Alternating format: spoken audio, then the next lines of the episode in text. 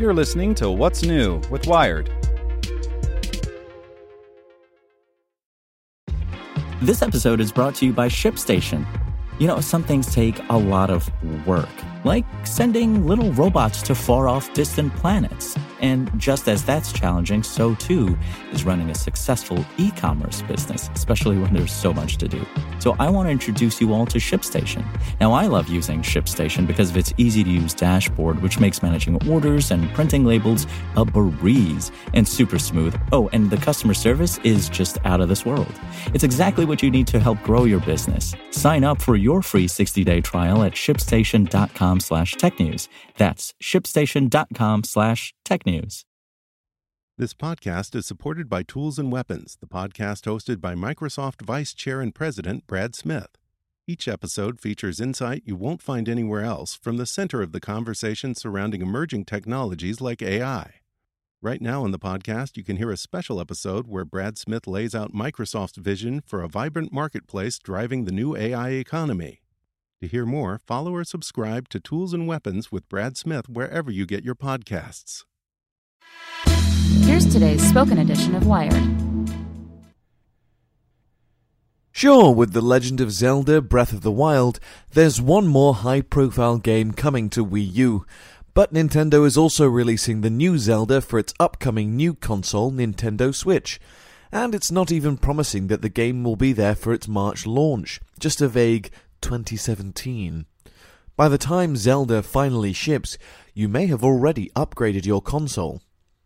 In fact, it's unlikely that actual Wii U hardware will even be on shelves to purchase by the time Zelda is out. Nintendo has said it's ending the production of Wii U hardware in Japan and that it will not ship any more Wii U consoles to US retailers during this fiscal year, which ends on March 31st, 2017. So, if you go to your local store and you don't see any Wii U's on shelves now, it's very likely that you won't ever see them again. Thus ends a short, strange, and ultimately disappointing chapter in Nintendo's history. If you found Wii U's concept, a controller with its own screen, as strange when Nintendo announced it in 2011, that's only because you hadn't been paying attention. Nintendo has been chasing the second screen concept since at least the late 1990s, when it first hooked up a Game Boy Color handheld to a Nintendo 64 console. It went all in on this strategy with its GameCube console. Anybody else remember playing Zelda Four Swords and Final Fantasy Crystal Chronicles with your Game Boy Advances hooked up to the GameCube? Wii U was supposed to deliver this dual screen gameplay without the onerous requirements of buying and assembling two machines and all the associated cablery. And it did. Only problem is, Nintendo still wasn't quite sure exactly what it wanted to do with it. Wii U may have shared a name with its predecessor, but in many respects it was the anti Wii. Whereas the universal appeal of Wii was easily explained the moment you saw someone whack a tennis ball, Wii U was the most complicated game pinch ever. Okay, so I'm the ghost and I'm running around, and each of you guys has a look for me, but you can't see me, so you have to tell everybody which color player you are, and if you feel the controller vibrating, that means the ghost, or me, is close. So. And Mum has already set down the Wiimote and is now slowly backing away. I wanted to be wowed by the Wii U. Hey, I really like Crystal Chronicles. I liked Nintendo Land, the Wii U pack-in game that had a dozen different weird takes on dual-screen gameplay. I was all in for five to six years of weird-ass experimental games using two screens. Instead, it took Nintendo no time at all to abandon its initial asymmetric gameplay pitch and just push everything to off TV play, allowing you to play games entirely on the gamepad screen without monopolizing the TV. This turned out to be very convenient, although it meant the games weren't any different from what you could have played with a standard controller.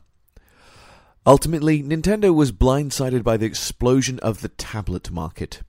Had iPad its ilk not gotten so much traction and gotten so damn cheap so damn fast, it's possible that Wii U's tablet style approach to personalized game screens might have found a niche to fill.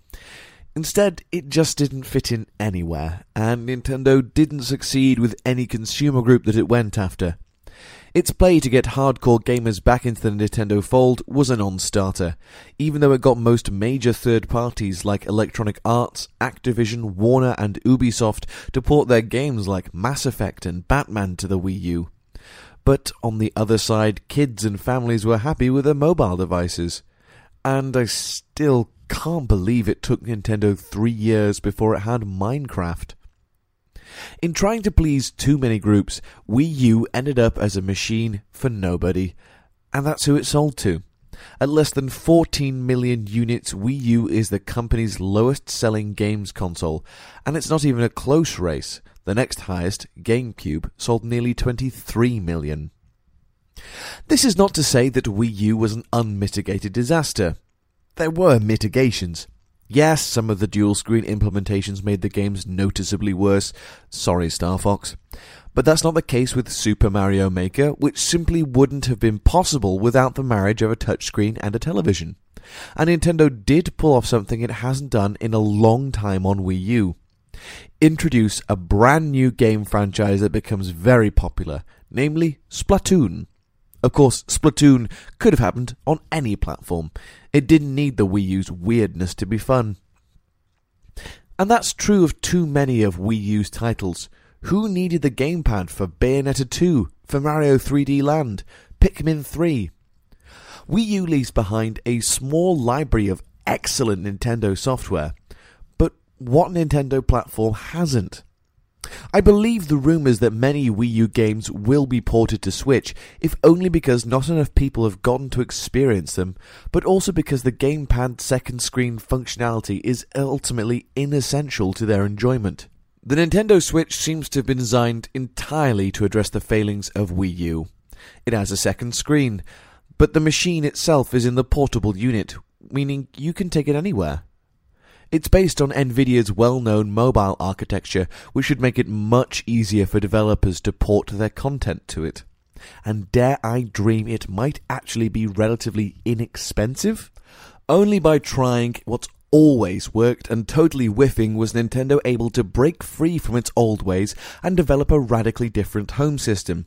And if the Switch is a huge success, would it all have been worth it? But for now, it's weird, uncharted territory for Nintendo, one in which it's barely even promoting its home game machine over a holiday season because there are no new games to talk about, and they wouldn't sell very many of them anyway. Credit to Nintendo for knowing when to jump ship and for effectively managing the decline of Wii U and doing what it needs to do to get Switch into the marketplace fairly quickly.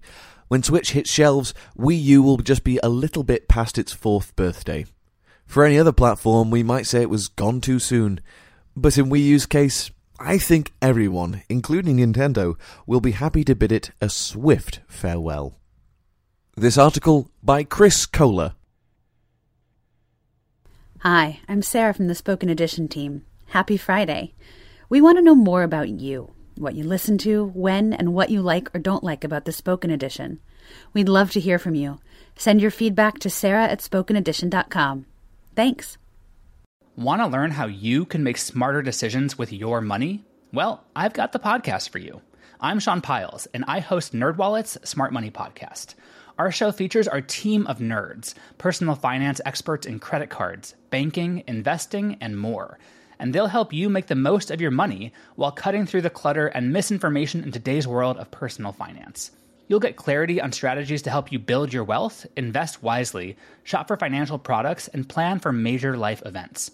Listen to NerdWallet's Smart Money Podcast wherever you get your podcasts.